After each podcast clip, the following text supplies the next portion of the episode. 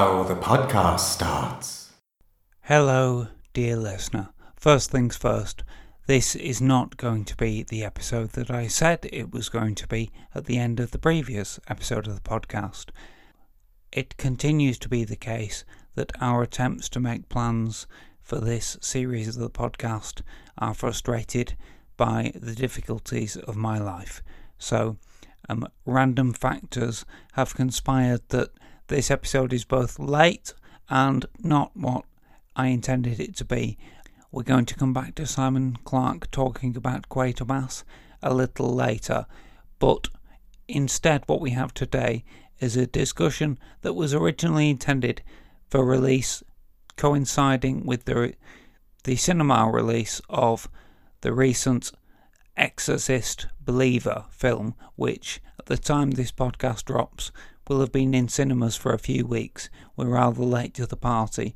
This episode that you're about to hear is not a discussion of that film because it was recorded some months ago. It is instead a discussion of the first sequel to The Exorcist uh, ever made, which was 1977's Exorcist II The Heretic. Myself, Ian, and Stella, with the help of our special guest, the film critic Neil Young, are going to be talking about this movie. I think you will be able to appreciate the discussion even if you haven't seen the film because it is such a bizarre and unique film that it's kind of unspoilable. Um, all the details we give away about it will still not quite um, coalesce to give you the complete idea of what the film is like. And in fact, um, the oddness of the film is emblematized within the, the trailer for the movie, which you can see on YouTube. I would normally include the soundtrack of a trailer um, to help to contextualize discussion of a film or TV show.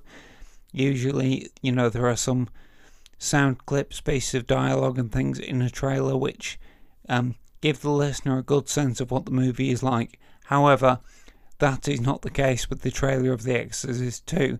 I think it is um, it is kind of clear that the studio did not know what they had with this movie and how to promote it, and so the trailer basically says, "Here comes The Exorcist 2," and then there is um, a frantic edit of soundless clips set to extraordinary disco music. Um, in a way, it doesn't help an audio podcast to set the scene for the film, so I thought better of including it in the discussion of the movie. Neil Young is in the unusual position of finding The Exorcist 2 a more interesting film than its original, which of course is one of Ian's favourites and a favourite of all of us on the podcast. If any of you were able to um, cast your minds back or re listen to our discussion of The Exorcist 3 from a while ago. And in fact, this, this episode did inspire me to go back and rewatch the original film, which remains wonderful. And you know, we should really do an episode about that sometime. But anyway, it's, it's better to look for the more interesting and unlikely subjects to discuss, and that's why we're talking about The Exorcist 2. In any case, everybody knows that the best Exorcist film is the Dyslexorcist, in which your mother cooks socks in hell. Without further ado, let's get into the episode. And you know what? The music from that teaser trailer is so funky that you've just got to hear it. Four years ago, The Exorcist shocked the world. Now, the struggle between good and evil goes on. Exorcist 2 The Heretic.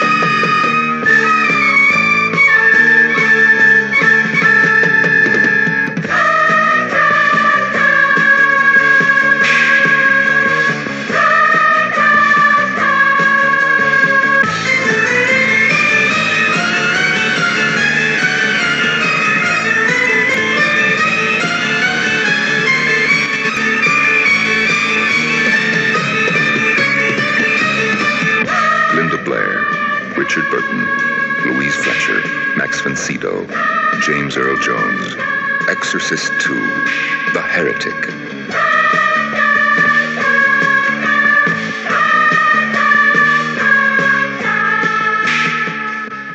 Welcome back to the podcast on which we talk about horror. Sometimes we talk about other things, and often we swear.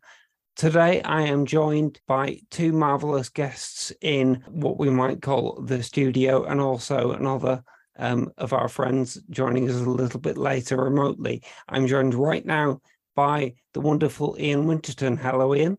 Hello. And here we have a very special guest film critic, Neil Young. Hello, Neil. Good evening. We're honored to have your presence, sir. And tonight we're going to be discussing the movie Exorcist 2, The Heretic from 1977. We have we're developing a bit of a tradition on this podcast of talking about franchises in reverse order. So we've already talked about Exorcist 3, so now it's time to do 2. Um, now this is not um, generally a very lauded movie.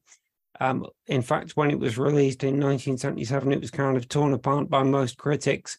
But there are three highly regarded individuals who think Exorcist 2 is better than the original. One of them is Martin Scorsese, another one is Pauline Kael, and the third is our guest today, Neil. It Ooh, is What, It- what illustrious company I'm keeping there. Yeah. Absolutely, and we're not we're not setting you up to have to hold up that end of quality in your um in your discourse at all. But we've got um an interesting discussion. I feel sure, especially since um Ian, I think it's it's probably well known to listeners of this podcast that Ian, your favorite movie ever is The Exorcist, It's- and you've never watched The Exorcist two before, until until a couple of days ago. right? Yes. Okay. Yeah. The Exorcist is definitely definitely in my top five. But but you have but you deliberately avoided watching the sequel to your favorite film? Um, I think I had. Um, and I and I kind of yeah, and I only really watched Exorcist three fairly recently as well. Hmm. I is just that because really- is that because the Exorcist is such a sort of sacrosanct holy thing? I think so. It's a bit like I've never been in. I love Jaws, and I've never been interested in the sequels because they just felt. I, I Yeah, just, I just I mean- sensed, I just, I just sensed, and having seen bits of them as a kid, that I didn't, that they weren't the same kind of film. But with all respect to Jeannot Szwarc, who directed uh, Jaws two, Mm. and and uh, whoever it was who directed Jaws three, uh, Joe Alves, I think it was. yeah, um, the production designer of Jaws yeah, went on so- to direct Jaws 3, yeah. with with all respect to those two eminent guys, you know, we're talking John Boorman and William Peter Blatty as the director of two and three here. So I would say we're not, That we're is not, true. kind of- you know, we're not kind of going off into some um, trauma bill. No, Uh, I, I, think, I think I just always heard Heretic, uh, Exorcist two was just something to not touch, and I just Mm. heard it was awful, and I probably should have watched it at some point. But hey, I then get to watch it for the first time for this podcast. because you know there is that idea I that the- kind of wish I hadn't seen it, to be honest. But uh, there- there is the idea. Well, as as the saying goes, once seen, you cannot unsee it. But you know, there's there is this idea that I think some people in the Catholic Church or some religious people thought that there was something in the in the Exorcist, in the actual somehow in the body of the film, somehow in the in the material of the film, which was evil. Mm. And and to even expose yourself to to this to this experience would be to risk possession, risk the devil, and things Mm. like this. And it's kind of interesting that you know a lot of people now regard Exorcist 2 for completely secular reasons as this untouchable uh, object, which is in theory a film, which in theory you could watch it any day of the week, but like how many people have seen it? You know, it's this, it's and that's that's what I call power. Yeah, You know, Right. I mean, it's it's all very well the late Martin Amis, uh, who would take his girlfriends to see The Exorcist because they afterwards they were too scared to sleep alone. You know, that was Martin Amis's dating technique. So Right. I th- I think that kind of tells you about the real power of the Exorcist films. Is it number two is the one that everybody's actually scared of, yeah, yeah. In in uh, because and it's you don't even is- ha- you don't even have to see it, and it gives it scares the willies up you. You know, so yeah, it's it's well, it's it does silly the uh, does silly the original. Top- What did Stella think of it? in case the listener is not familiar with the film, and, and as we've just suggested, maybe lots of people have not actually seen Exorcist 2, um, we'll, uh, we will just describe what is contained in the movie. Whereas The Exorcist was the story of uh, young Regan MacNeil, uh, played by Linda Blair, and uh, the, the horrific possession um, that she goes through where she is possessed by something which may be the devil, maybe a demon, is not quite specified, but um, two priests are summoned to exorcise the spirit from her, and both die in the attempt, but ultimately prevail. The Exorcist 2, which is written and direct written by a man called William Goodhart and directed by John Boorman. um, different writers and directors than uh, the, than those who did The Exorcist. Um, it picks up the story a few years later, and uh, Regan is now undergoing therapy um, uh, at the hands of um, an experimental therapist played by Louise Fletcher. And at the same time as this um, therapy is kind of reviving some of uh, Regan's memories of possession, um, a different priest, Father Lamont, played by Richard Burton, has been assigned by the Vatican to investigate the original exorcism and uncover uh, what happened to Father Merrin, um, the character played by Max von Sydow in the original, who does appear in the sequel in flashbacks. Um, and the movie goes in strange directions from from this premise. It well, it is fairly strange in how it gets to that premise, to be honest. Um, I think what we should do before the three of us get into discussing it is we'll cut to a little bit of input from um, our our regular co-host, Dr. Stella Gaynor, who was sadly unable to make this recording, did record a few thoughts, um, and well, they speak for themselves. Um, let's have a listen to those.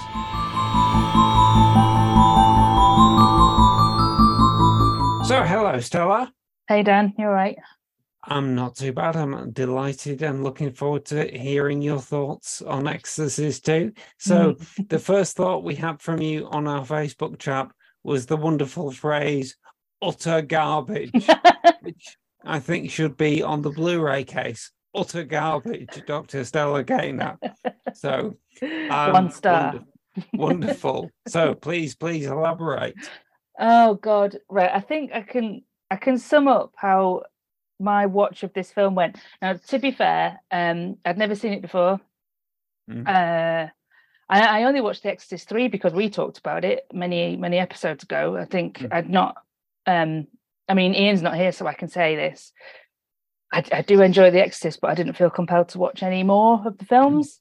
Um, yes, it's a great film, Ian. Sorry, uh, but you know, so it's all right. We're going to watch Exorcist 2 when I found it and I looked at it and I had to watch it in four sittings because I couldn't watch it for too long. It just drove me mad. I was just like, what is this? So I put it on on Sunday evening, sat down, I had my tea, I had a glass of wine, bowl of snacks. Brilliant. Watch a film on a Sunday evening, stuck it on about seven o'clock. And by about 7.45, I was just like, oh my God, make it stop. so I, paused it. So I was like, right, I'm not paying attention.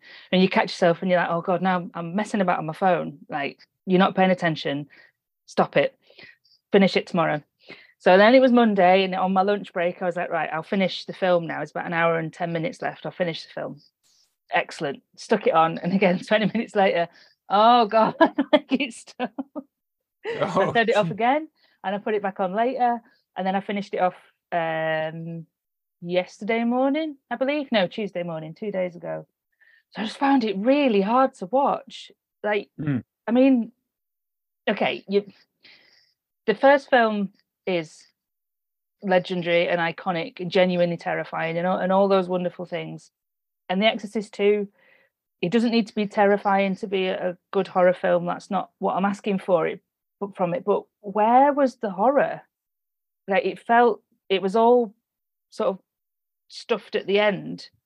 I felt the horror bit and the, the early bit felt a bit like, am I watching something a bit sci-fi? What's happening? And all the Mm. characters were just really flat, I felt. And Mm. I guess I don't know. I think with Regan, it's just like she was such that character's like she's been through so much, and I think I just wanted more from her. Like she was just this annoying, everything's fine child, and I was like, oh, God, I can't, I can't watch you. And yeah, I didn't, I did not enjoy. I'm sorry. Oh, well, I think that your review echoes lots of responses to the movie. Oh, does it? Uh, I won't prefigure my discussion with Neil and Ian, but I will say that that's how I felt after I initially saw it. Um, many, when did you first watch ago. it then? Many years ago, right? So you've got previous on this one. Yes, yes, I've I'd seen it before a long time ago. Like, I watched Exorcist two when Exorcist one was still banned. Right. Okay. Wow. Um, and uh, and- and bits of it have stuck with me, but um, in a way, not a lot because except the the impression of not really knowing what's going on. Um, and um, I think you might be able to relate to that. Um, Yeah, I had to keep pause when I in the like the 25 minute blocks that I could take it in. I had to keep pausing it and I kept looking at the um the plot on Wikipedia to be like, what's happening? Why is why is that going on? And yeah, okay, I did keep stopping it, but I think I think the story that it told was probably okay, but it felt it could have been told in an hour and 10 minutes rather than it's a really long film as well. It just just I kept pausing it and being like, God, how long's left? And I just felt like all the scenes were really drawn out with not much happening. And I think maybe if it had been condensed, if it sort of ran through everything a bit quicker, then it might have been a bit more exciting. But there was just too much sitting around and yeah, I it I would just wasn't I wasn't hooked in and I didn't care about anyone. Sorry, Regan. I just I did I, I didn't care what happened I to anybody. I think she's a different character in this movie, Yeah. really. Um, I think, you know, uh, uh, what's her name? The maid, Mm. Regan's kind of maid. I know she's in the, the Exorcist. I can't remember much of her in that. She's probably got more to do in this, but again, therefore might as well be a different character. Um, um, I I did. I, I guess I, I I am sort of slightly going into my thoughts, uh, which I'm sure I'll elaborate more on later. Um, I felt like I didn't think it was really trying to be scary a lot Mm. of the time. Um, I didn't. I'm not saying whether or not I thought it worked, but I did think that most of what it does do seemed kind of deliberate. It wasn't one of those bad movies where you're just like, "What the hell are they doing?" Yeah, it wasn't a Um, mess. It just, yeah, I just, I just didn't understand. Because, I mean, I guess there's that problem in The Exorcist 3 in, in sort of where's the connection in this Mm. franchise? Like, what's what's happening here? Um, and with with the with the original film, you, you're not unless you just remake something of a very similar story. What else are you going to do with it? You know, this somebody's possessed. Now you're going to try and deal with it. Okay, and it, well, you know, there's many films that do that. So I just, I just, yeah, I don't know what they were trying to do. what are you trying to fun- achieve with this film? I've just had a thought. Um, you know, when this movie was made, there had not been many sequels.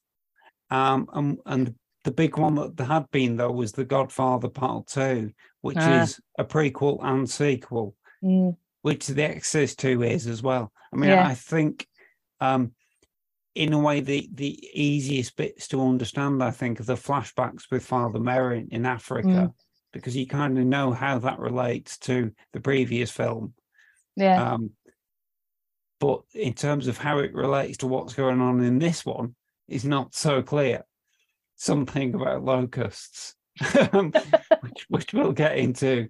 Um, yeah, so no, I I um, I don't. I'm not uh, entirely surprised that that you reacted like that. Um, it's not a million miles away from my reaction.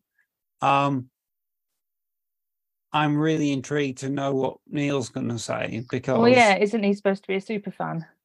um, Spoilers. I, I'm not. I, I might have to cut this bit out if it's wrong, but I think Ian said that that Neil prefers two Mm. to one. Well, I mean, Ian did say that because I kept thinking about that when I was watching it and just thinking, why? what, what is what could possibly what is in this film that surpasses it as as an Exorcist film? I don't know. Maybe you Well, know, we'll future we'll podcast Neil can explain this. I mean, I, I assume, for instance, that John Boorman, who directed Exorcist 2, prefers it to Exorcist 1 because apparently he didn't like the Exorcist 1, and that's why 2 is so different. It's Right. like his corrective to it. So, so maybe if you don't like Exorcist 1, then you might prefer Exorcist 2. I think they're very, very different films. yeah. Um, but um, as whether or not that's uh, Neil's reasoning, uh, we'll get to that. Um, we'll see. yeah. Yeah. Uh, is there anything else you'd like to say as a closing thought then, Stella? Um,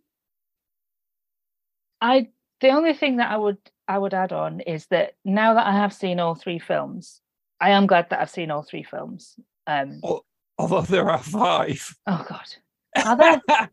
All right, there's, well, there's four, but there's two versions of four. Like two totally different versions, so different they might as well be different films. all right, and well, forget it released then. on- Yeah, so and and don't think we're not getting to that Ugh. because because Stella, there's a new Exorcist movie coming out this year, and two more planned after that. So this is a franchise which Well- is resurrecting. well, I was gonna say I'm glad I've seen them all, but whatever.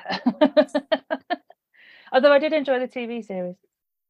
oh yeah, I think Ian likes the TV show as well. I haven't seen it, so we'll Mm. we'll find out. Um, so so last thing then, any Yes. questions, Stella, that you'd like us to explore in the discussion? Because between the, recording this with you and doing the thing with Ian and Neil, I'm going to go away and do some research Ah, about why this movie is like it is. that's the question. Why?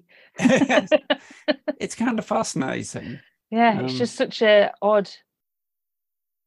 I mean, yeah, you take all three films, if you think of them together, I know these more films, and if you take all three films, that they're all so wildly different. Yes, Maybe as a bunch, that's a good thing, but I won't be watching it again. right. Okay. Well, not even in the slightly different edit. Nope. Um, right, which I realized shortly into it that um, the version I saw decades ago was must have been the different cut Right, because it had a different beginning, and I remembered that. right, okay. Um, I don't but- think that's going to save it though. No, and I'm not sure it's kind of widely available in different versions, like part three is and part four is. Every Exorcist film has to have several different versions. Even the first one, I think, has three different versions. Oh, why? so the one that's coming out this year, there'll be an extended cut, there'll be an unrated cut, there'll be a Blu-ray exclusive. I, I don't doubt Ah. it for a second. all right, well, let's pick one and watch that one. Right. Okay. Okay. So here we go. Then we'll- for, just for you, we're going to do a deep dive into Exorcist 2 and find out exactly why it is like it is, or at least we're going to try and answer that question. Who knows Great. if there is an answer? Thanks, Dan. Thank you. Thank you, Stella. Thank you for your time and your forbearance for this particular podcast. All right, we'll see you on the next Exorcist. Oh well, I, we've got an Omen due coming up, haven't we? So we're going to do even more devil movies. oh God. Right. Thank you so much. Bye. See you on the other side.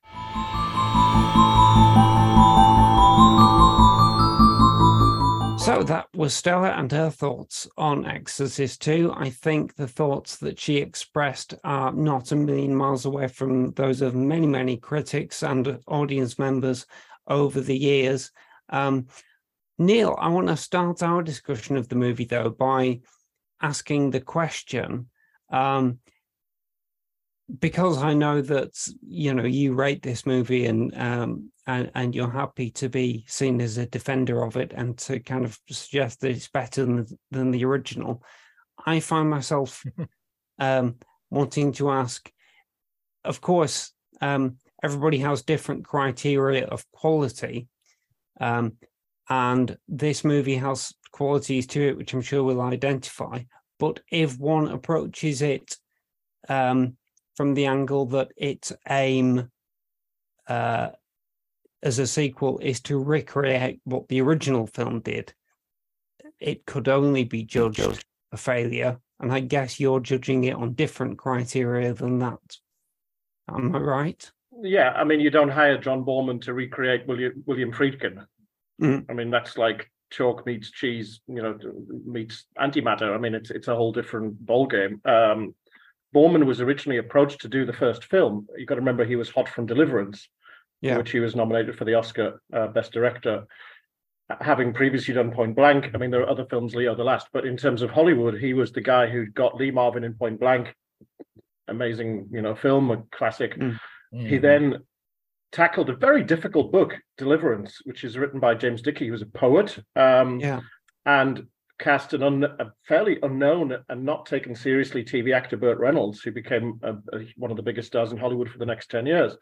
Jon Voight, um, Ned Beatty. You know that film is also a classic. It made lots of money, as well as being a classic, as well as being faithful to the book. So Boorman has established himself, even in his first film, which is Catch Us If You Can, having a wild weekend, which is um, which was conceived as the Dave Clark Five answer to the Beatles films which is again an unpromising beginning there for John Boorman.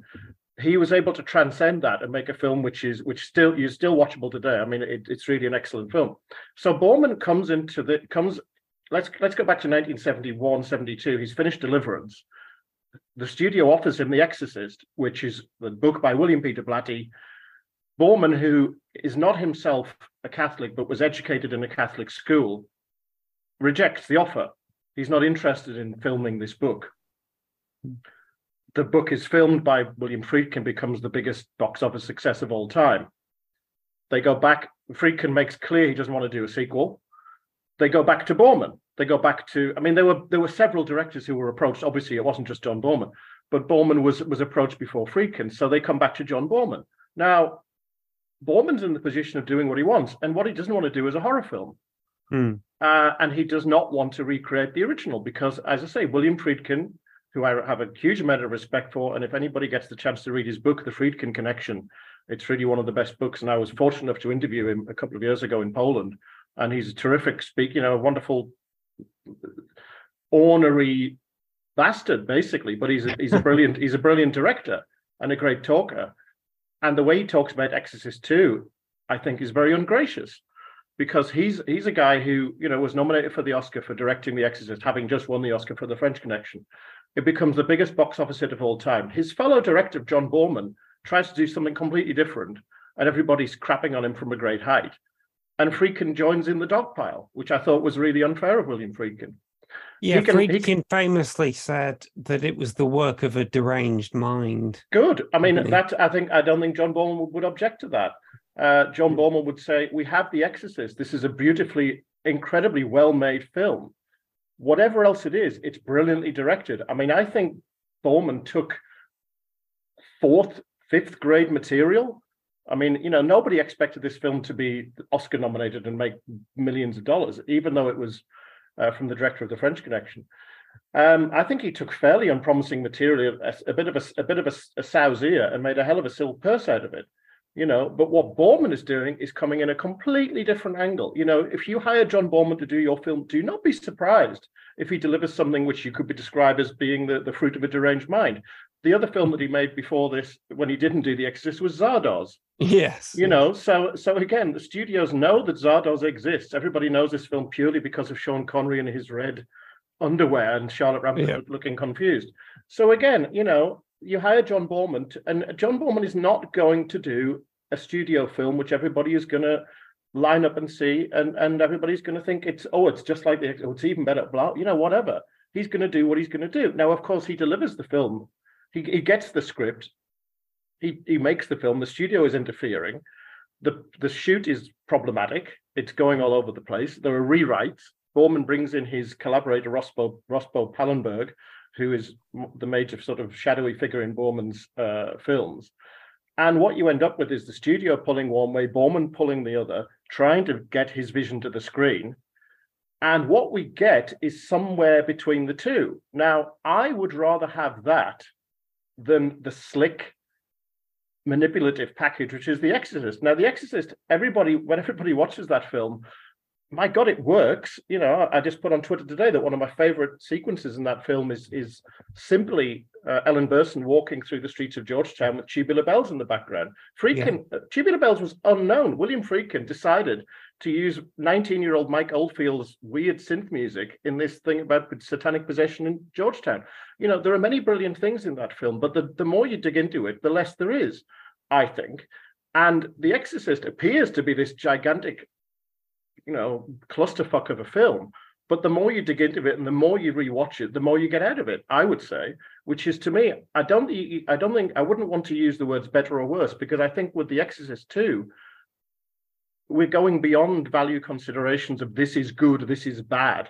Of course mm. there are bad things in the exorcist 2 the question is why what are they what questions do they raise? Because what questions does the exorcist raise you know, how do you get rid of oh, oh know, how do you get rid of a demon? You bring in Max von Sydow wearing the greatest makeup in history because 40 years later that's what he looked like. Yes. You know, you, you bring in Max von Sydow, you bring in you bring in Jason Miller, who gives one of my favorite performances of the 70s. I mean, an incredible performance. He replaced Stacy Keach, of course, who who was hired by Friedkin and then sacked when when Friedkin went to see a play, and Miller was the author of the play. Well, I don't think he was even in it. So this freaky casting decision. Jason Miller comes in, who's a boxer, the character Damien Karras is a boxer.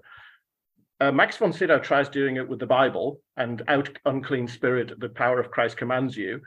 That doesn't work. Max von Sydow dies.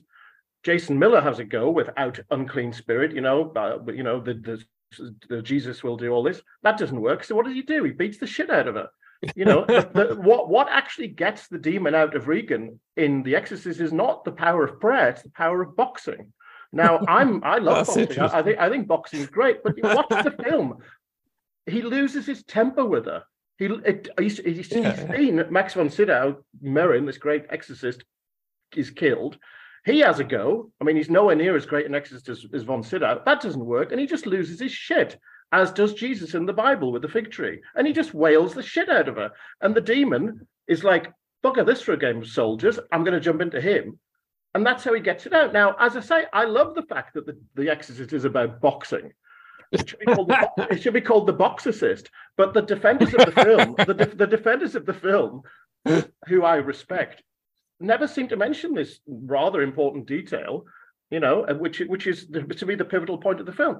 So as I say, you know, you, you I think I think I, I think it's because his his passion and his and his rage is what the uh, which is almost what tempts the demon into him as well. Well, as I say, it must be a coincidence that he that the demon jumps out just as he's beating the crap out of Regan. You know, so as I say, this this is how I read that film, and I respect The Exorcist. I think it's a fascinating film. It really works. You know, I mean, the, the problem with it is they've tinkered with it over the years, and there are all these stupid different versions. Mm-hmm. The the version you've never seen, and all this kind of crap and then now there's a stupid one where where the demon's face appears in the in the chrome of the of the of the cooking range and mm. nowhere, which is you know just leave it alone. The original film, which I saw, it was the first film I ever saw on video. I was 11 years old, and in those days it was banned. You couldn't get yeah. it. In, you couldn't get it on, mm. on official video.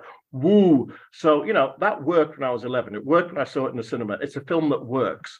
It's just a film that when the more you rewatch it, you more you see how manipulative Friedkin is because he's a great manipulative director. Boorman is a great visionary director and he's got ideas and he thinks about what religion is. He doesn't just use it as a mechanism to scare the crap out of you. Now, there's a lot to be said for having the crap scared out of you. But with The Exorcist too, the more I've read about it, the more I've watched it, and of course I acknowledge there are flaws. But even even within the film itself, there are reasons why those flaws exist, and maybe we can get into that. That was a wonderful um, outpouring of passion. Thank you so much for that, Neil. Um, it's it's kind of hard to know where to go to in the in the well, discussion next. Well, I, I um, kind of I, th- I thought that was so well argued, and and I guess this is where, like you were saying, from the two different points of view, is in a way the the you, I don't think you can separate that it's a sequel because because it's it's it's it's like you know David Fincher made Alien Three on its on its own. Alien Three is fine, but as we've had on the podcast, I cannot bear I cannot bear it because it's a sequel mm. and it ruins a film I really like. and and I think in a similar way, this this isn't this this film does not work. It's not in the same world as The Exorcist. Um, it doesn't feel like the same world, and and it, it just to start with the first 20 minutes i was like do you know what i'm actually enjoying this maybe neil is right I actually think the first half hour ter- is terrible. I well, but, but that's but that's that's maybe my maybe my maybe my, my pedestrian tastes. Uh, no, I mean we we can disagree on taste and things like that, but as I No, say, that's that's the part of the film that I think really is is a problem. It's it's when it's when we get to Africa, when we get to James Earl Jones, that it takes off. I mean, literally and metaphorically.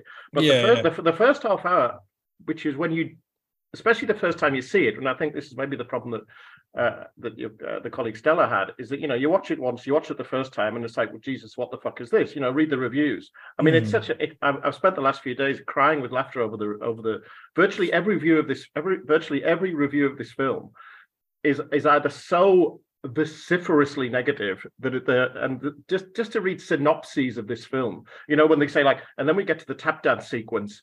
By the way tap dance sequence. You know i mean i was Yeah. crying i was even though i disagree with them i was crying crying with laughter. But yeah the first time you watch the film the first half hour which involves setting up wh- who is Regan, what is she doing, who is Gene Tuskin, the Louise Fletcher character, who is Father Lamont, what's going on, brings them together in this really kind of clunky way. Then we have this magical device, which is called the what's it called, the synchronizer, The synchronizer, synchronizer. which is Yeah, like yeah. these two well, flashing that's where it, lights. that's where it totally lost me. Yeah, and then and then you bit the, the, apparently the, the you know there are so many legends about what happened when the film was premiered and when it when it was sneak previewed.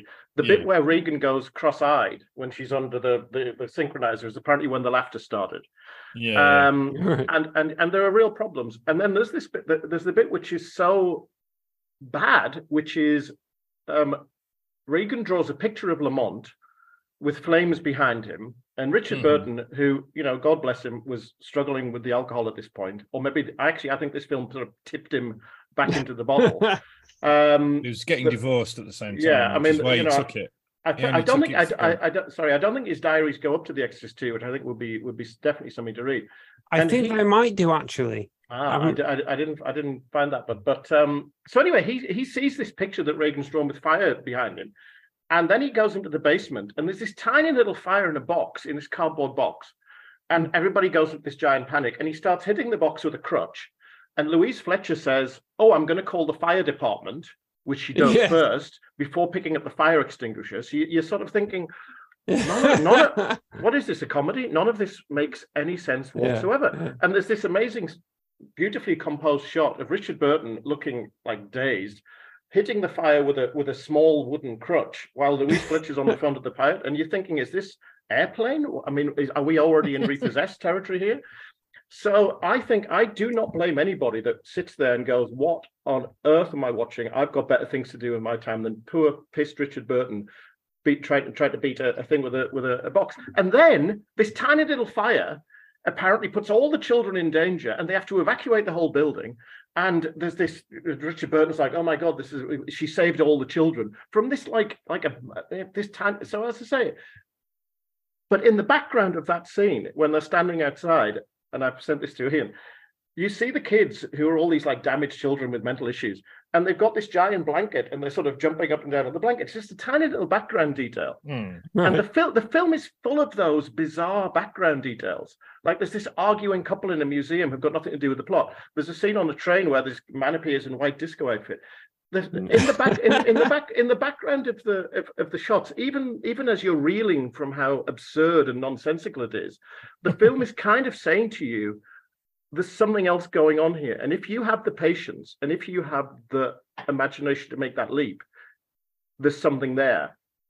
And I think that is then delivered when the film goes to Africa, when James Earl Jones appears as Kokumo, and it all starts to come together. And even people who hate this film, even people who hate this film, there are two things they like: Ennio Morricone's music, which, Yeah. which is Wonderful. phenomenal, and the sequences with the locust flying through Africa, where you have the locust wings and you, you're going through the back of it, and the music's going, and those are kind of terrific sequences. So even the even Mark Kermode, who has said this is the worst film ever made, I think even he will acknowledge that the film is not entirely without um, merits because of those sequences. And when once you get to Africa, if you've managed to get through this protracted nonsense with the synchronizer, the the absurdity with the um, with the fire in the basement, you have the African sequence, and you have the sequence with Regan on the roof in the penthouse, which they built Which- on top, which they built on top of an actual skyscraper from scratch, and it's all mirrors and chrome and all this kind of thing. Mhm. And that sequence is so weird and beautiful that I think if you can get through the first half hour, the sequence in Africa intercut with Regan on the on the penthouse, which, as I say, if you even if you look at stills of it, you're kind of like, whoa. But John Boorman, that is a director. I mean, Friedkin would could never dream of doing a sequence like that. At that point, you should be back on board with it. But a lot of people will have just gone, not for me. Well, Yeah.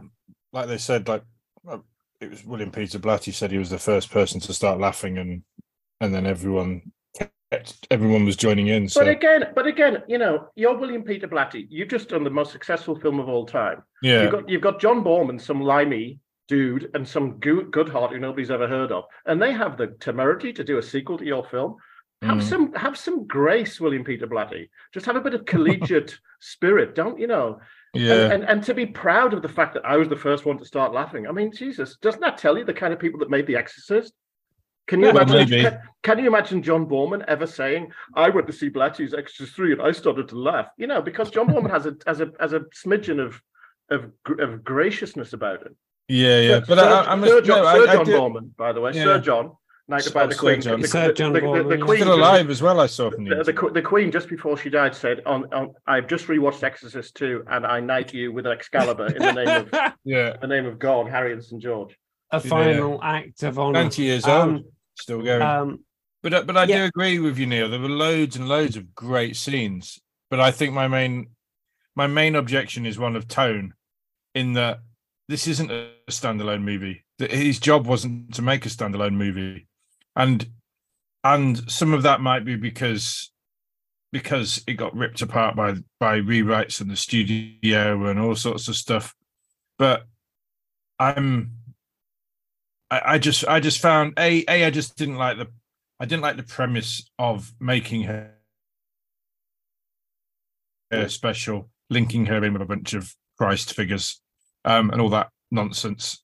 Well, And I I- think we and better, better to say more, more, more of a saint than, than a Christ figure. I mean, she's not meant to. It's not meant to be the second coming. This is not. no, the, no, but not, yeah, but uh, she's she's sort of one of she's supposed to be one of like a bunch of people. But I, I guess I could just about buy that. But, but there's times when I just felt right. It starts off feeling. When I said the first twenty minutes, I probably meant the first five. When when it sort of feels like slightly naturalistic camera work, it's you know that feels like the same film that started in Iraq, well, you're Um, basically talking and and, and the they're in South America, and it's Yeah, you're and, talking and that, about the that- that opening. that feels like this is the same universe. And then it goes weird science fiction with a sort of esp device that doesn't exist in the real world which is totally Hmm. totally outside of the that's not the same world as the exorcist. And then it then it has then it goes to full on indiana jones and the temple of doom vibe when he's um with the you know with the locusts and the i don't know And you have the the city on top of the hill that you can only get to by going up some ridiculous Yeah. rope ladder. Poor Richard Burton, you know, I think even as a young man might have struggled with that. But but, but Yeah, at, that, yeah. at that point in his career, the last thing he wants is to be squeezing between crevasses and kind of getting hauled up and the poor I guy know. sweating his thing off. No, I mean, as I say, I we, we have to put it into the context of why is it like that? The day after it premiered, it was withdrawn and recut. I think it was re- withdrawn and recut twice. So who knows what versions we have? And it's a Oh. bit like a bit like a bit like Magnificent Ambersons, you know. We probably will never see the the the- maybe maybe we can see it, but I've I've never been aware of a kind of John Boorman's approved thing. I think he just wanted to forget it and move on. You Yeah, know, I I mean, he, he, it's not something he lingered on, and then he went on to do Excalibur. I mean, he was going to, I think he was going to do Lord of the Rings, but then he went on to Excalibur, which I think we can all agree is, you know, a much more One of my- coherent film. You one of my favorite films yeah. he's done, he's done Ian many loves amazing films. Excalibur. So do I. Um, I can Yeah. speak a little bit to the different cuts because on rewatching the film this time, I realised that uh, the previous time I'd watched it, which was 20 years ago, last time I, watched this movie, The Exorcist One was still banned. But I'd seen it, um, so I watched. Uh, I'd seen it on pirate video, so I got The Exorcist Two out of my local video shop. Um, and I was immediately struck by the narration at the start by Richard Burton, which kind of recaps the plot of the previous Yeah. film. You know, I And watched that on YouTube earlier. Yeah. Okay, yeah. So and also we see him we see him go into the church which i think is very important because it begins with this rather impressive outdoor shot uh, where you see this kind of obviously latin american or spanish whatever it is you know you, Mm. it it puts it into a bit of a context and it's and it's a beautiful shot whereas the version that most people see the sort of standard version you're already in the church it's a bit murky you're not quite sure what's going on and i think Mm. The the version with the narration and the images to sort of tie it in is actually to me it works a lot better And do you know if the the uh, version with the narration was the second one? Did they initially? I believe I believe they they insisted on that because uh preview audiences and the opening audiences were just were kind of like, what is this exactly? We've kind of forgotten what was going on in The Exorcist. But but Right. I'm interested what Ian said about you know it's not, what was his job? What was Boorman's job? I mean, obviously Mm. it's a studio job. He's hired to do to to make a sequel to The Exorcist. But again, it was not his job to make a scary horror movie, which is like The Exorcist. And I think to and to continually compare the film to The Exorcist. I mean, when Boorman talks about it, he just calls it The Heretic. You know, he doesn't call it The Exorcist Hmm. Two. And I think, and I think, he, I think every film should exist on its own merits. I mean, every film, uh, whether it's a sequel, whether it's a remake, whether it's a prequel. I think a, a film is a film, and I, and I, I'm always very wary of saying, well, this film, that, and this film, the other one. Um, and I prefer. I think there's enough in this film going on. I think there's enough to to to sustain interest in the film and to sustain investigation and and thought and rewatching without and if you keep saying well it's not like the first one then you know don't watch it Uh, i mean exorcist 3 also was was recut because blatty's version didn't have an exorcism in it Yeah, I didn't and, like that. and, and so the studio brought in uh cut in nicol williamson which again if we're Yeah. talking about tonal issues i mean i think Yeah, yeah. exorcist, exorcist 3 is a very good film um but again in terms of how good it can be given the material given who's doing it i mean blatty also did uh, the ninth configuration uh, Mm. with Stacy Keach, which is another great kind of loop, loopy, crazy film, which uh, a lot of people have a lot of problems with. But I, Oh, I love that movie. yeah, I mean, in that one, he fought. I mean, that's Blatty in a way, kind of trying to do what Boorman did. You know, it's highly philosophical. It's it's it's crazy. It's comic, as as Mhm. Karia says. It's crazy. It's a party. Um, and you know, it's as if he'd seen the Exorcist, and, uh, Exorcist two, and thought, oh, maybe I could do something like that. And again, the ninth configuration. People that like it love it to death, and people that don't like it are just like, what the hell is this? It's mash meets you know uh, ex- some sort of exorcist thing going on and things like this based on a novel that he wrote before he wrote the exorcist Twin- twinkle twinkle killer kane. So i think blatty is is a kind of quite an interesting career. I don't think he's a thinker. I don't think he's a person who is you know i think he what he wrote the exorcist to, to be a bestseller and it was. The, the film of the exorcist was made to be a, a, a hit and it was. Exorcist 2 and i think we're going back to sort of this period of hollywood when they would hire people like john boorman and kind of let them go a bit. And even though they re-edited it and recut it, I think what even what we have is kind of quite true to Boorman's vision. And of course, you know, there were famous disasters like Heaven, Heaven's Gate, and then we have it, as you say, Indiana Jones, Raiders of the Lost Ark, and and those sorts of directors stopped being given those those sorts of chances. So in a way, I kind of loved The Exorcist too because it was the time when you could get a director who would be given a Hollywood franchise, if you want to call it like that, and completely subvert it, you know, completely push it in a different direction. And it was maybe the sign that those those days were coming to an end, that the version that was thrown into the cinemas two weeks after Star Wars opened, which is a Mhm. rather different rather different James Earl Jones experience. Yeah. Um, and is given, you know, the famous one is Sorcerer, which was which was also out at the same time and was yanked and and Friedkin went to see how it was doing, and he said, "Oh, we've taken it out. We put Star Wars in that screen because because Star Wars just destroyed everything." And the studios were not they were not were just they didn't have the time or the patience. They just didn't care about Exorcist two.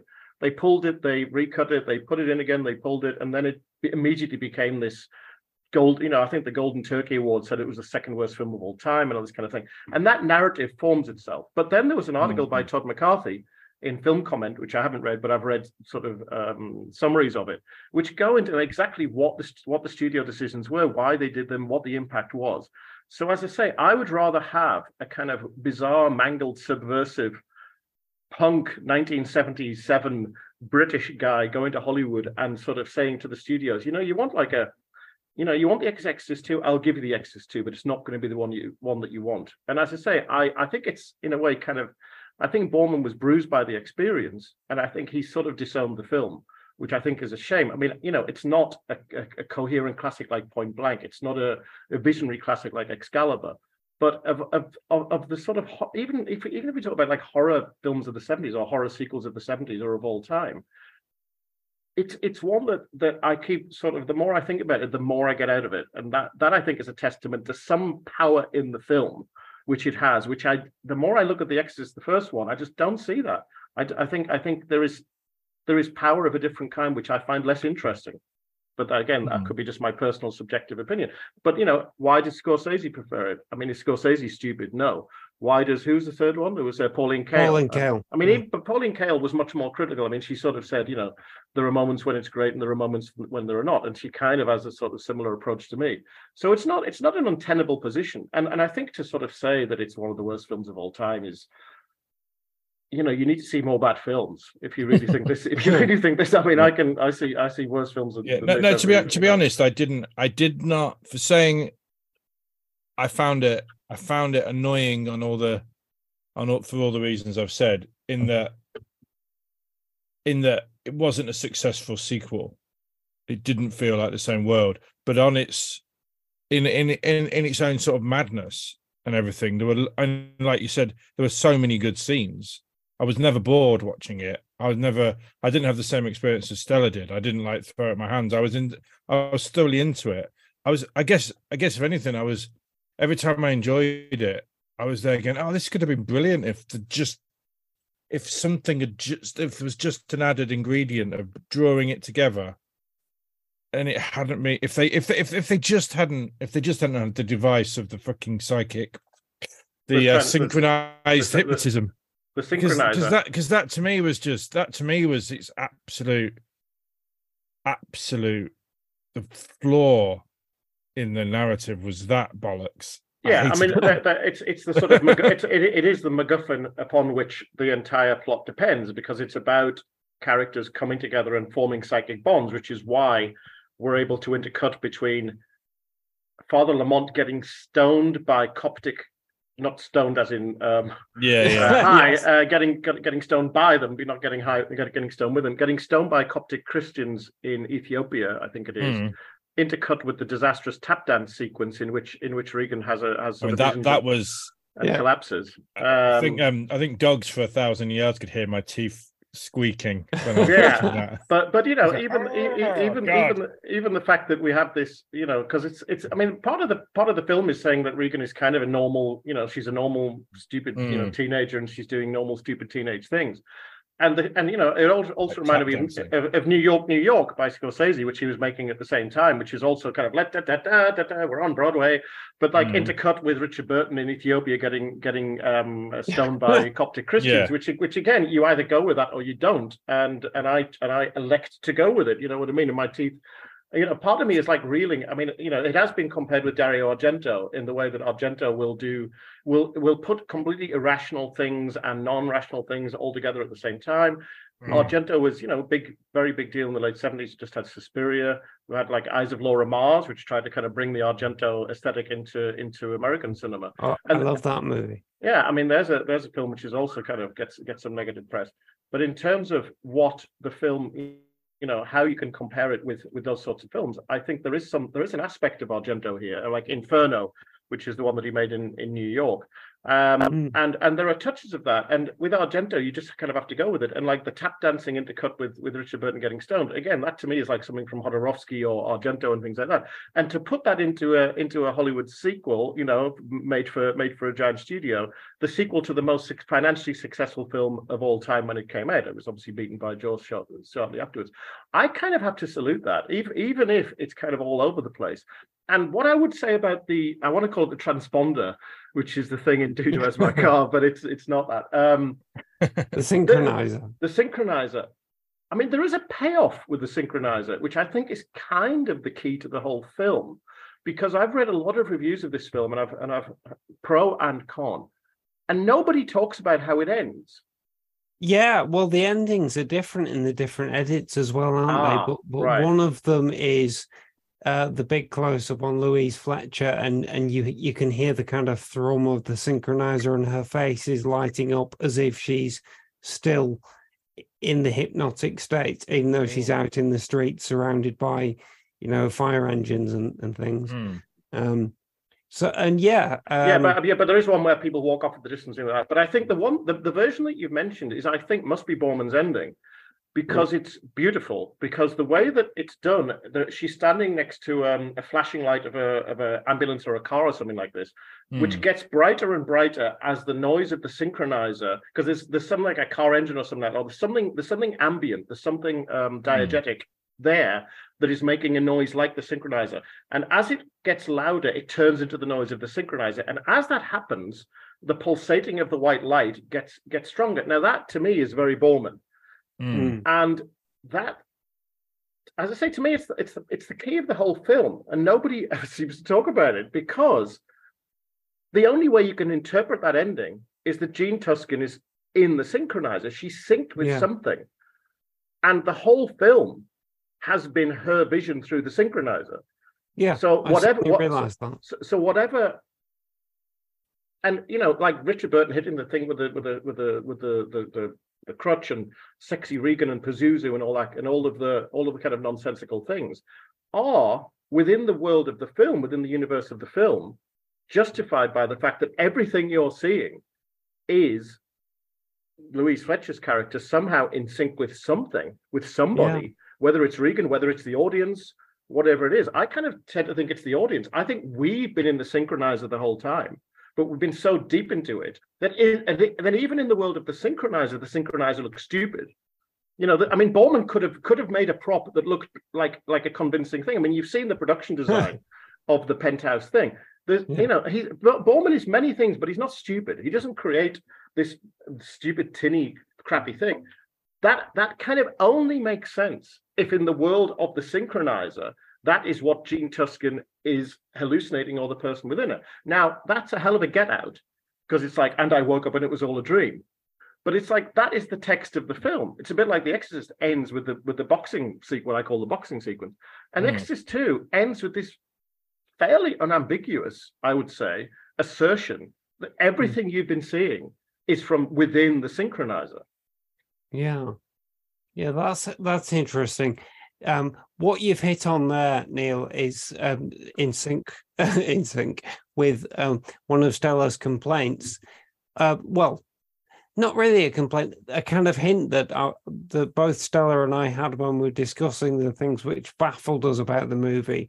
That there is a mysteriousness to it that um, you you want to understand how all these things fit together. And I think the fact that the movie doesn't give that to you, um, you know, straight. It, it, it gives it It- to you. It gives sort of gives it to you in the last second of the film. Yeah. Which which by which point yes, because the end. I mean, the actual climax is this. You know, buildings are falling apart and locusts are, are swirling around.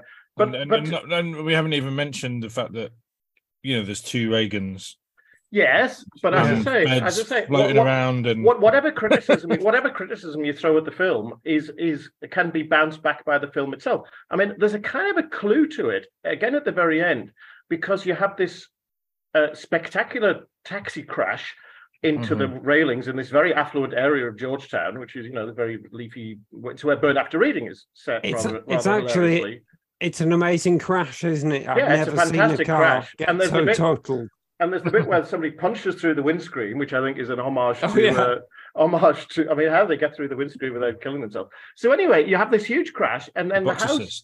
the house is kind of, um, you know, disintegrating in, in this giant storm of locusts. Nobody's there. Nobody comes out, and then Hmm. they go out onto the pavement, and there's a there's a, a 360 uh, shot of Louise Fletcher, and I think Richard Burton is in the shot. And as it goes round, you see that the whole street has come out all at Oh, the yeah. same time. Well, That yeah, no, no. I mean, I, I. I saw that and I just um, I, it's brilliantly done, and it Mm. is it is um, And it and it and it br- it draws attention to itself. And Yeah, again, yeah. John John Boorman is many things. He isn't stupid. If if you go to the effort of doing that, that is that is a sort of you know on the one hand well how could that possibly be because people would come out and in the real world that wouldn't happen i mean do you say this about david lynch you know if no, you no, a- no. if- I mean, if- I, if I, watch a I, I david didn't lynch mind film that. I, I bought, I bought that that everything that was happening was happening in a sort of, um, I guess in a sort of in a sort of halted reality while it was or, or, a, or a subjective reality which or I subjective say, reality. you know and then the second, the nightmares and damaged second, it really, the second she she's there by herself, suddenly there's everyone's everybody's everyone around out. And and the th- the thing the thing that tipped me off to it because Louise Fletcher just won the Oscar for uh, One Flew Over the Cuckoo's Nest, where she plays a more sympathetic uh, medical person. And you know, she, she, she's a she's a, a good actress. She's been in you know she was Altman Discovery and all that, and uh, Brainstorm, which is another kind of uh, film maudit, which uh, you know deaths and mysteries going on. And I read a review and it said Louise Fletcher says all of her lines as if she's in a trance. And I was like, Mm. yeah, because she is. You know, and as I say, that that I mean, I'm not saying this is the key to the whole film, but it's like it could be. You could you could actually interpret the whole film as the reason why she sounds like she's in a trance is because she is. The reason why the film makes no sense is because it's in the in the mind of this character.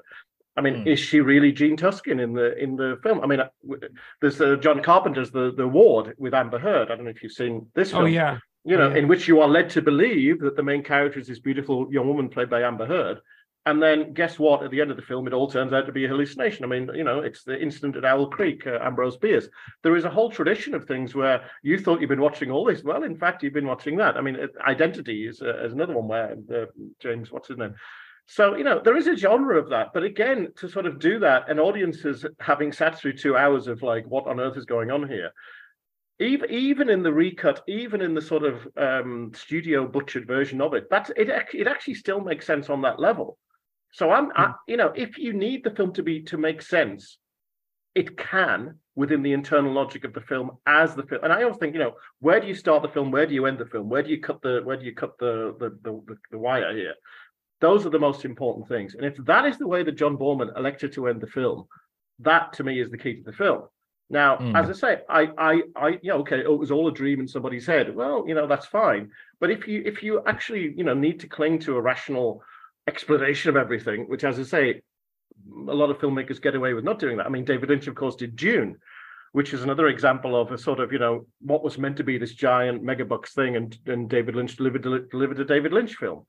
And you know the results we are, are historical and all that. I prefer David Lynch's Dune to Denis Villeneuve's Dune, you know, Okay. and for all of its, you know, at the end of it, and he is the Kwisatz well. and, and, you know, the, the idea of ending of a, a film version of Dune by saying that um, Paul is the Kwisatz Haderach, and then the film just ends. You know, every Dune fan is like, "No, he's not. That's the one thing that he isn't." You know, and it's like I just kind of take my hat off to David Lynch for for having the sheer balls to do that, and I take my hat off to John Boorman for having the sheer balls to do what he did there. If that's what he did, and I don't know, but if you want, if you want a rational, this is, happens because of this, then the ending of the film gives you that. If that's what you want, but as I say, to me, it's like you know, I got hit on the head and I hallucinated The Exorcist Five. You know, that great, but Um, you know, I think I think the, what you the- could those who paid argue. their money. I think what I feel is that it depends on the temperament of the viewer and um, how much patience they have with um, with waiting for the to be given the answer in that way. Obviously, as we've said, some people can deal with it for ten minutes. Other people might make it through the whole movie. Um, and um, and me and Stella were certainly kind of intrigued. We want we wanted to be helped to piece it all together. And you, Neil, are right now of are helping me to see the whole thing in a new light. And I kind of would like almost to watch the movie again. I think you With- should. I mean, as I say, I, don't think it, I think one viewing of it just isn't enough, and that's it's not the only film like that. You know, I mean, uh, most, Oh, yeah. direct, most directors would say you need to see everything two or three times. But I think the more you, uh, to be honest, the more I rewatch The Exorcist, the less I, I get out of it. So if that is the, if that, I mean, I believe I can assess a film or I have a good idea about a film as soon as I watch it. But you know, rewatching and watching a film after five, ten years and things like that. And as and as I've Mhm. said before, the more I rewatch The Exorcist, the more I can sort of appreciate the craft. That's kind of about all I appreciate about it. Maybe And- that's and- why it's a comfort watch because I could, well, no, no, it's a comfort watch for me because I know every single bit of it, and I've and I just love, you know, they set out to do something. It's a very simple film, It's like Jaws or something. It's a very simple film done brilliantly. But but if you I've seen the film so often and you know all the scenes and you know all this kind of thing, isn't it more defiling that they keep tinkering with it? Oh You know, yeah, the, I, the, the, the fact that Exorcist I've, 2 I don't, I don't like all the. I, I think I went through a phase of watching the versions, and it's like they did with Blade Runner, and then, then you just go, oh, do you know what? It was all right right back at the beginning. They were fine, but um, but I I not, not, think- not with Blade think of a Runner. I still think Blade that. Runner there's a there's a sort of definitive cut without the without the without the voiceover, but Hmm. any any hint that I mean we're getting very off topic, but any hint that Deckard is is a replicant is is missing the point of is is Ridley Scott missing the point of his own fucking film. To be honest with Um, you, I mean, I actually see a, a parallel between Blade Runner and The Exorcist in that both of them. There are so many versions. There are so many controversies. Some of this, some of that. They take up so Mm. much cultural space. Ultimately, I think they're more trouble than they're worth. Especially Blade Runner, which is a film that I've given many chances to, and I can see I can see merit in it. I can see why people love it. You know, to me, it's it's it's it's nowhere near like anywhere near Ridley Scott's sort of highest level of work um, and that was even before I read the book, which is you know really a masterpiece. And and the and the Blade Runner film is kind of like a I would say a travesty of the book rather than a version of it. And I do and I have no hesitation saying I prefer Blade Runner twenty forty nine. You know, so Mhm. I've, I've I've given Denis Nice. Villeneuve a down, and I'm giving him an up there. Mm-hmm. But as I say, I've I've watched Blade Runner in, in, in cinemas and stuff like that, and I can see I can see why people like it. I'm just not one of I'm just not one of those people. Um, and as I say, the endless versions of the endless tinkering at it. It's like Blade Runner. Which one is going to have the more the more versions of it? And uh, and ultimately, as I say, there are certain films that suck up so much cultural oxygen. And and I think the amount of, of and you know we're going to get a, a, a sequel to The Exorcist with Ellen Burstyn. You know, it's going to be in the, Yes, David Go- David Gordon Green having having you know revitalized uh, the Halloween films is now doing uh, an Exorcist thing with with Ellen Burstyn returning to the franchise for the first time in 50 years. Yada yada yada and it's a Yeah. bit it- and you know that and some people will take this as a cue to go and look at exorcist 2 and hopefully 12% of them will come out of it and go i mean a lot of people watch it and go oh god people say it's the worst film of all time. It's not that bad. And 12% of people which is a figure i've just completely made up like a pseudoscience like in the film actually come out of it and go you know that that that is a film which is pay repays attention and there is something going on here and i'm going to give Yeah. it another go. So to me it's it's as i say i'm all i'm all in favor of the of those films which are unfairly marginalized and i can it's obvious why the exorcist 2 was marginalized because the first day it opened it was immediately classified as the gi- most gigantic embarrassment in hollywood history and that narrative took that narrative became solidified and i think hopefully Yeah, discussions like this start to break the the the mold of saying Yeah. you know this was Yeah, this, this this was this was officially described by William Peter Blatty by the world as this as this horrible embarrassment and it isn't yeah. Hmm. It's um, it's funny watching because um, I mean you'll have seen it, but the uh,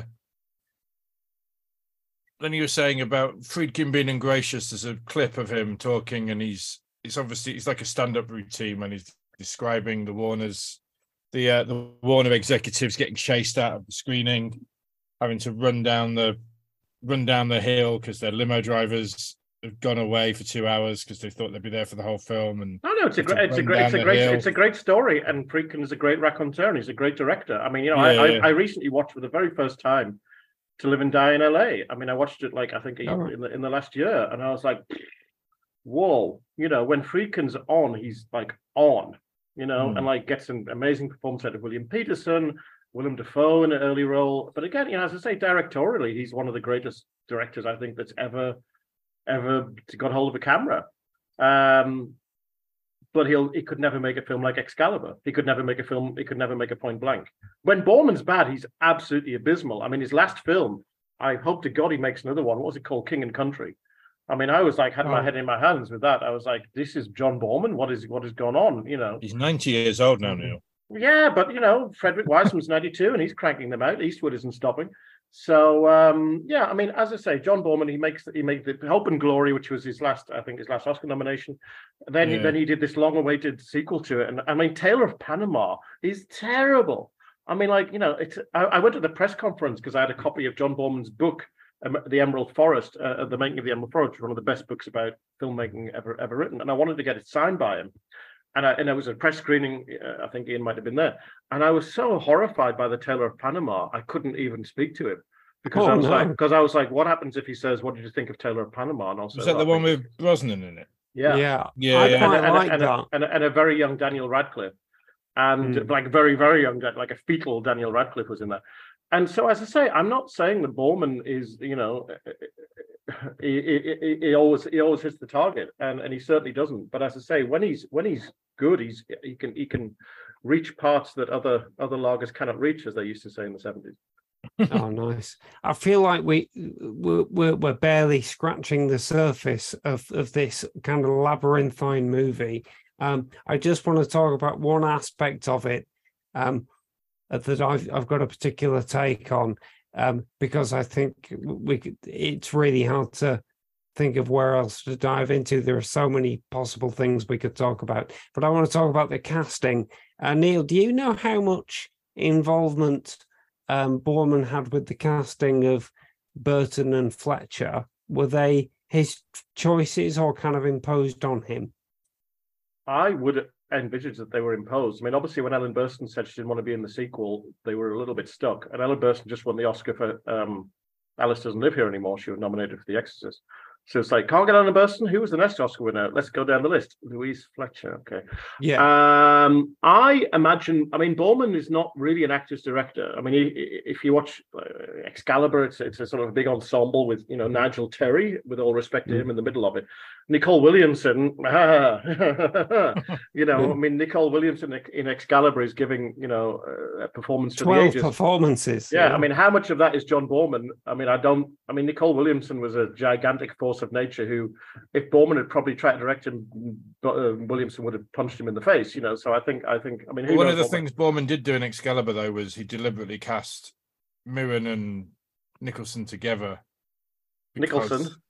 Uh, Williamson. Uh, Williamson, yeah, yeah, yeah, yeah. together because they because they were exes. Ah, they well, wanted to was- tap into tap nice. into uh, No, I mean, I think, I think, to I think, tap I mean, into tap into the awkwardness. you know, in, in terms of Rich, in terms of Richard Burton, in terms of Louise Fletcher, you know, these these were big names who, and I think Bond kind of thought, you know, this is not this is not going to be a box office smash here. So we need all the help we can get. We've got Linda Blair, we've got Max von Sydow coming back, who you know was was not exactly a, an actor who said no to a lot of projects.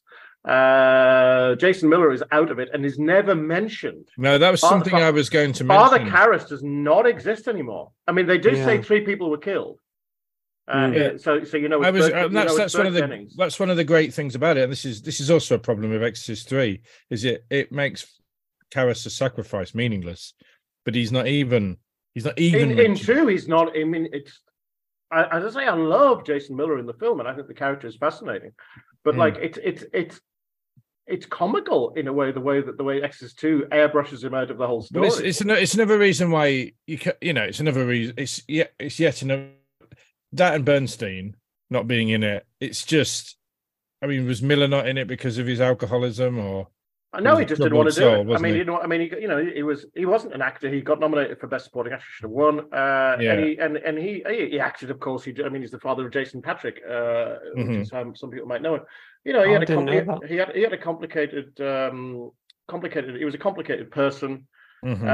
Um, and he and he didn't want to do it, and Ellen Burstyn didn't want to do it, and you know, so who do you get? You get Louise Fletcher. Uh, they wanted yeah. Richard, they, they wanted but- they, they wanted Richard Burton because you know he brings gravitas, Mhm. and and the story goes that he only did it because he wanted to do Equus, and the studio said you can do Equus, but you have to do one for us, which was Exorcist Two, and nobody in their right mind would claim that Richard Burton in this film gives one of his best performances. I mean, you know, he's one of the greatest uh, screen presences and could have been one of the greatest actors of all time, and you know, in, in certain films that comes out. In this one, it does not. I think he was miscast. I think Louise Fletcher, there are problems with her.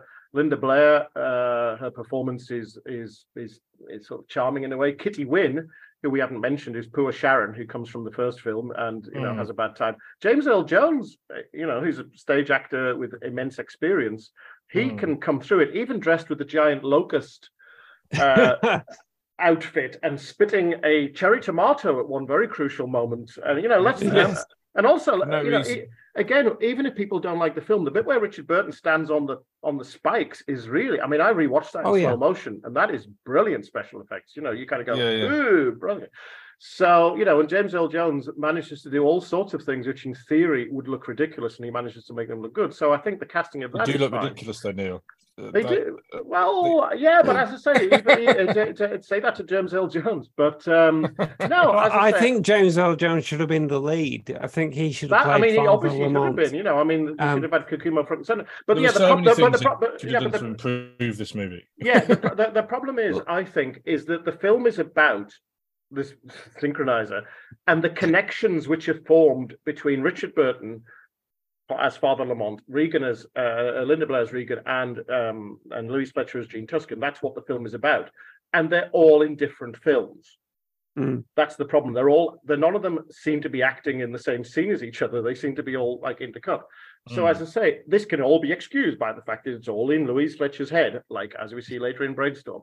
So as I say, there's always a get out, and part of me wishes that it was that it, that the cast. You know, originally it was going to be Jon Voight. Jon Voight was, yeah, originally cast. Yeah, which I and- think would have been. I, I feel like um, I, I love Richard Burton. Uh, as you say, he's one of the great screen presences. But I just feel he's so miscast in this movie. And when Ian said that, you know, he, just felt there was something missing which tied it all together. I feel like the whole movie might be tied together if they'd have had somebody else in that role, some uh, someone with a more human, relatable kind of screen presence. My favorite moment uh, was the bit where Dr. Tuskin says to um, Father Lamont, Don't you ever need a woman? And he just goes, Yes. And that's it. And, you know, and, and that was a, that was a moment that demanded like a, a bit of human um, Ah. humility and connection. You could have played it in all kinds of ways, but Burton just says the word. Um, and I, I really, I know that they couldn't Edward bring, Woodward in the Wicker Man, he ain't. yeah. Um, I mean, apparently he was having cue cards as the film went on. You know, he the, the lines were written around the set. I mean, there's the story of when he was in Yugoslavia at the time, or around that time, playing Tito. I think it's the Battle of Neretva, and and Bata who was the John Wayne of Yugoslavia, who was a gigantic film star, was the co-star, and he had to be off camera holding Richard Burton's legs because Burton in his cups would just start wandering around, and the director was saying, "No, you have to stay where you are." So eventually, Bata was like Bata was holding onto him by by by his legs to stop him from wandering off. So as I say, you know, it's it's a terribly sad story, and we can, you know, we can. Mm. There's the whole sort of Hellraiser thing, um, and he shouldn't have done it, you know. And it would be a better film if Jon Voight was in it. And you know, there we are. But the the film the film kind of is what it is, and the fact that Burton is delivering this performance. I mean, the bit where the bit where he turns up in the shirt because he's been dressed as a priest the whole time. Then he goes to Africa and he comes back and he's wearing this like casino gambler's bizarre shirt that he wears for the whole of the no no explanation of that. It's a, a, a- a red review that said it's his "I've been to Africa" shirt. And he, co- hmm. and he and he's wearing this bizarre shirt. And he's like, but this point he's in a trance, but nobody kind of knows why. Is he in a communion with with with, Linda Blair? Is he in a communion with Max von Sydow?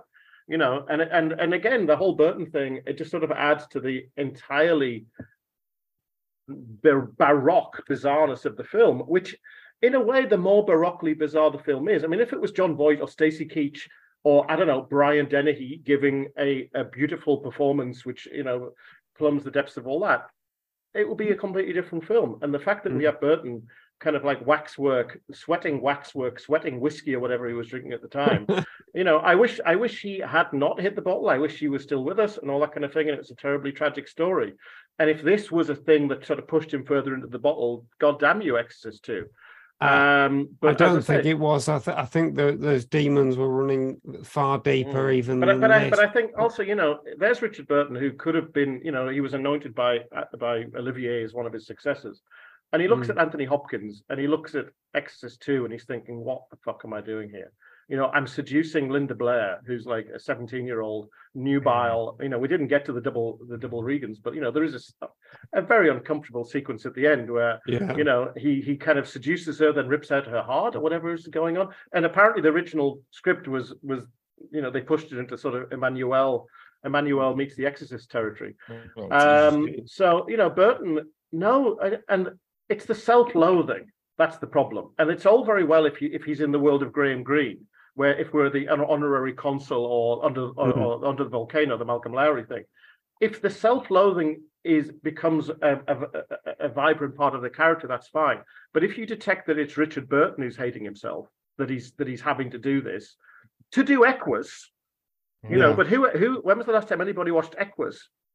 A couple Sorry. of years ago, actually, I do like Equus. Yeah, but as I say, it's Exorcist 2, even though it's fallen a long way down the cultural agenda, is a lot higher up the cultural agenda than Equus, which is a, Maybe. a very tasteful adaptation of a very successful play about horses getting their eyes poked out, um, which nobody nobody um, seems to talk about anymore. You know, so as I say, the, the, the, if, if Apart from Richard Daniel Burton- Radcliffe did it if- not so long ago. well, yeah, if Richard Burton To bring knew- Daniel Radcliffe into the, uh, uh, the- the conversation hidden the the hidden.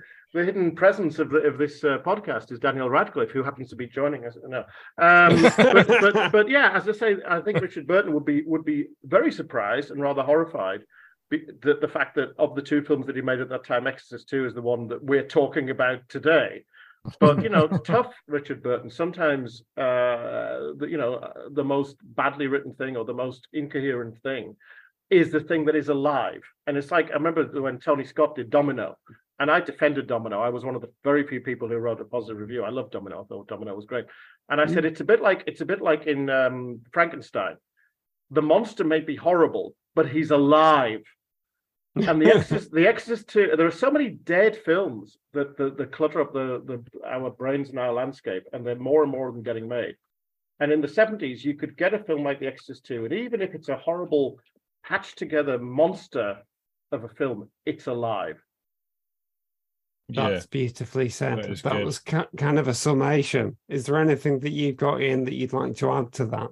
Well, no, I think um, I think it, I'm glad I finally watched it. In that it's it wasn't half as bad as I thought it was going to be, but it but it did not work as a sequel. But then, as Good. Neil points out, these Good. are just these are just movies, Good. And also, Um, you know, as I say, that, that and I didn't I didn't hate it as much as uh, I guess maybe I'm not as invested in uh, the Exorcist world as as the fact that Newt gets killed at the beginning of Alien Three, um, which just ruined Alien Three for me. But um, yeah, no, no, there, there there are lots of mad things in it, and I will watch it again. Um, Basically, the, Ex- the Exorcist 2 is a fascinating film because everything you say about it that is that you say is bad can also be cited as an as, as a positive thing. And as I say, that ultimately shows that you you can't talk about good and bad in this film. You can talk about good and Mm. evil. hmm. And and one, and, and and one one- and you know the whole point that Boorman wanted to do in the film was make a positive film, which was optimistic, because he Mm. said the the first film is is effective and you know but sort of vicious, and it's negative. And even though Regan Mm. is exorcised, you know the two exorcists are both killed. You know the the the the, the young priest with his torment, he he has a horrible death. And and I think the reason why Boorman didn't want to do it was because he's you know to him it was a story about evil, and the Exorcist Two is a story about good Hmm. and I and I think the film that he made, We've not even mentioned the phrase "the good locust." The Good Locust, you know, I mean, is the, is the, I mean, there's an American critic, Fernando Croce, said the whole film is in a locust mine. That was how he, that was how he, uh, how he, how he defended it, and he, wrote a very positive review of the film.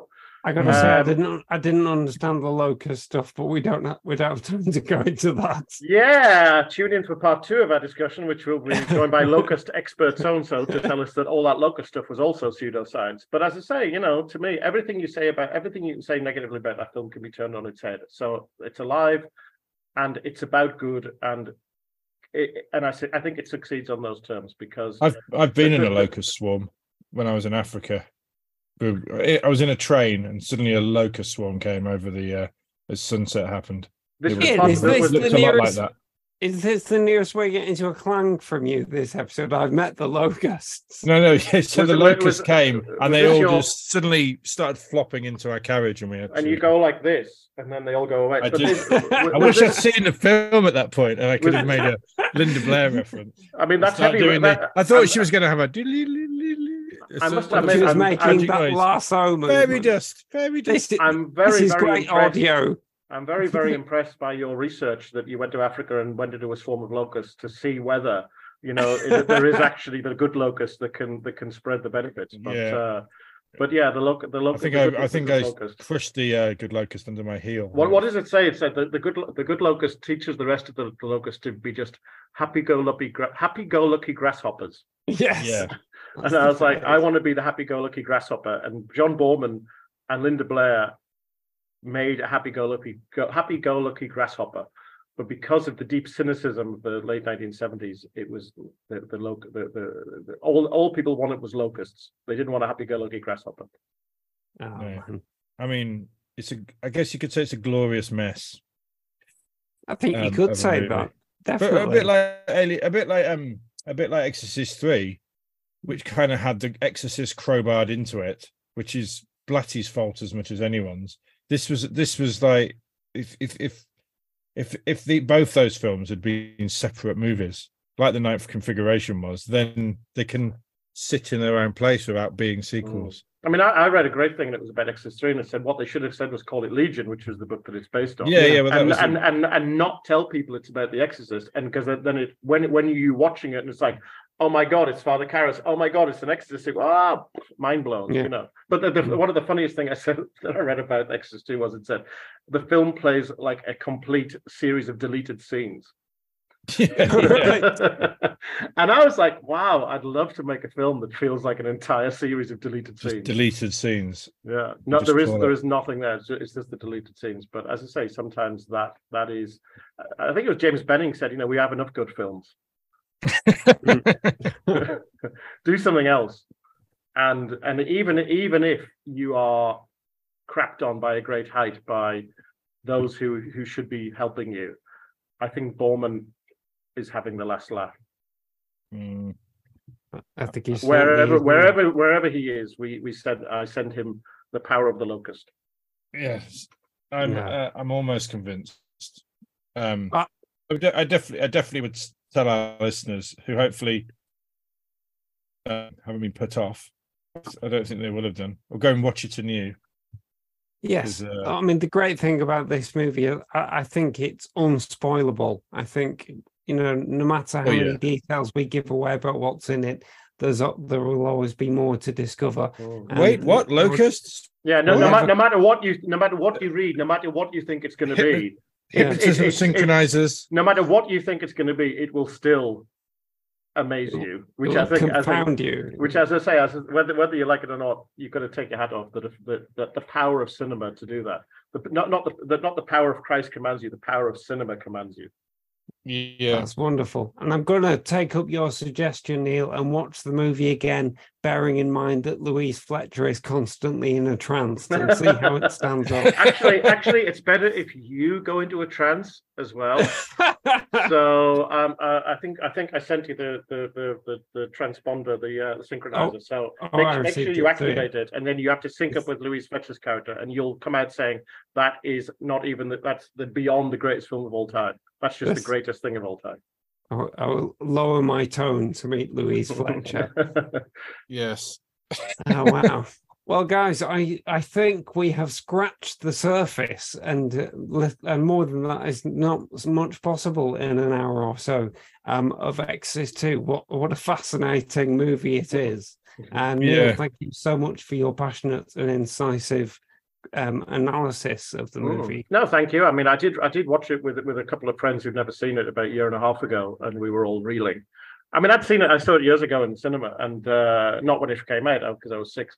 But I, I did rewatch it, and then I rewatched it again uh, last week, and uh, uh, because of this, and and I then dug into it. And as I say, the more you dig into it, it's like it's like the Tutankhamun's tomb. You, the more you want to find, and, and as I say, Todd McCarthy's article is apparently one of the best articles written about how a potentially great film was ruined by the studios. But the irony is, it's a great film anyway. So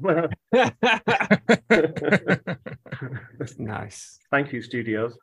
yeah. good wins in the end. Thank Amazing. you, thank you, Yeah, we'll have to put some. Uh, we'll put lots of links in to Yes. these various things. Hooray for Hollywood! Yeah, yeah. And Well, you know, we, you. and by the way, we went. We, we did- we've done this whole podcast without saying the magic word. Which is What is the magic- Pazuzu. Oh, Pazuzu. Didn't say. Pazuzu. Pazuzu. Yeah, Somebody, yeah. said, somebody, somebody, am somebody said it's, it's it's the name that a five year old would give to their imaginary puppy. And, Whatever. It's uh, also it's also a real name. Yeah, but as I say, I just, I just, I just love the fact that, that we managed to talk for whatever we've talked, and we've never once we said Kokumo because in the film you, the drinking game is every time they say uh, Kokumo, you you drink uh, you drink a rum, and every time they say Pazuzu, you drink a whiskey, and halfway through you're watching the greatest film of all time. Isn't there, isn't there a That's how you bit in. Africa where Richard Burton just go- spends a whole scene just saying Kokumo over Yeah, and over and he, again? and he goes up to random strangers Kokumo? saying, "Do you know Kokumo?" And there's this great bit where the guy goes, "No, Kokumo, no," and the camera stays on him, and it- and the guy's like, "No, no Kokumo," and it's like you go, "Yeah, down the hatch." Oh, nice. Uh, This is why you like like this film more than any other. it's not a bad reason. Tonight, Neil, uh, thank you podcast is so sponsored much. by the Norwegian beer Aass. Oh. oh my god! Oh my god! It is called ass. We have a Wow. can of ass on camera on the I do- Zoom I- Arse this, this, this proves that I do know my ass from my elbow, despite what I've been saying for the last for the last hour. Very This good. is this is a bonus for Patreon viewers who can see the video. Now. Excellent. If that won't get us some money, I don't know what will. Neil, thank you get so much. Thank you very much. It's been a pleasure. Right, we'll Okay. say good night then, everybody, and and we'll say good night to the listener. Good Good night, night, listeners. good night, everybody. Bye Good bye. night. Good night. That sounds like the end of uh, Rainbow. Yes. But, um, she's, George Zippy and Bungle. yeah, and Pazuzu. George Zippy and Pazuzu.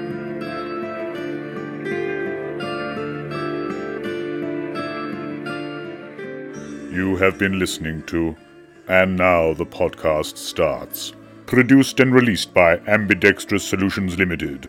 Special thanks to Greg Hume for our original theme music and to Brian Gorman for our original artwork. All dialogue and music clips from films, TV shows, and trailers are used for the purposes of criticism in the spirit of fair dealing as defined in UK law and fair use as defined in US law. No copyright infringement is intended. Please visit our home on the web www.andnowpodcast.com for more content and contact details. Or visit our Facebook pages at andnowpod or at Lee Cushing Pod. Follow us on Twitter at andnowpodcast or at Lee Cushing Podcast. If you'd like to donate to us, please visit patreon.com forward slash and now podcast.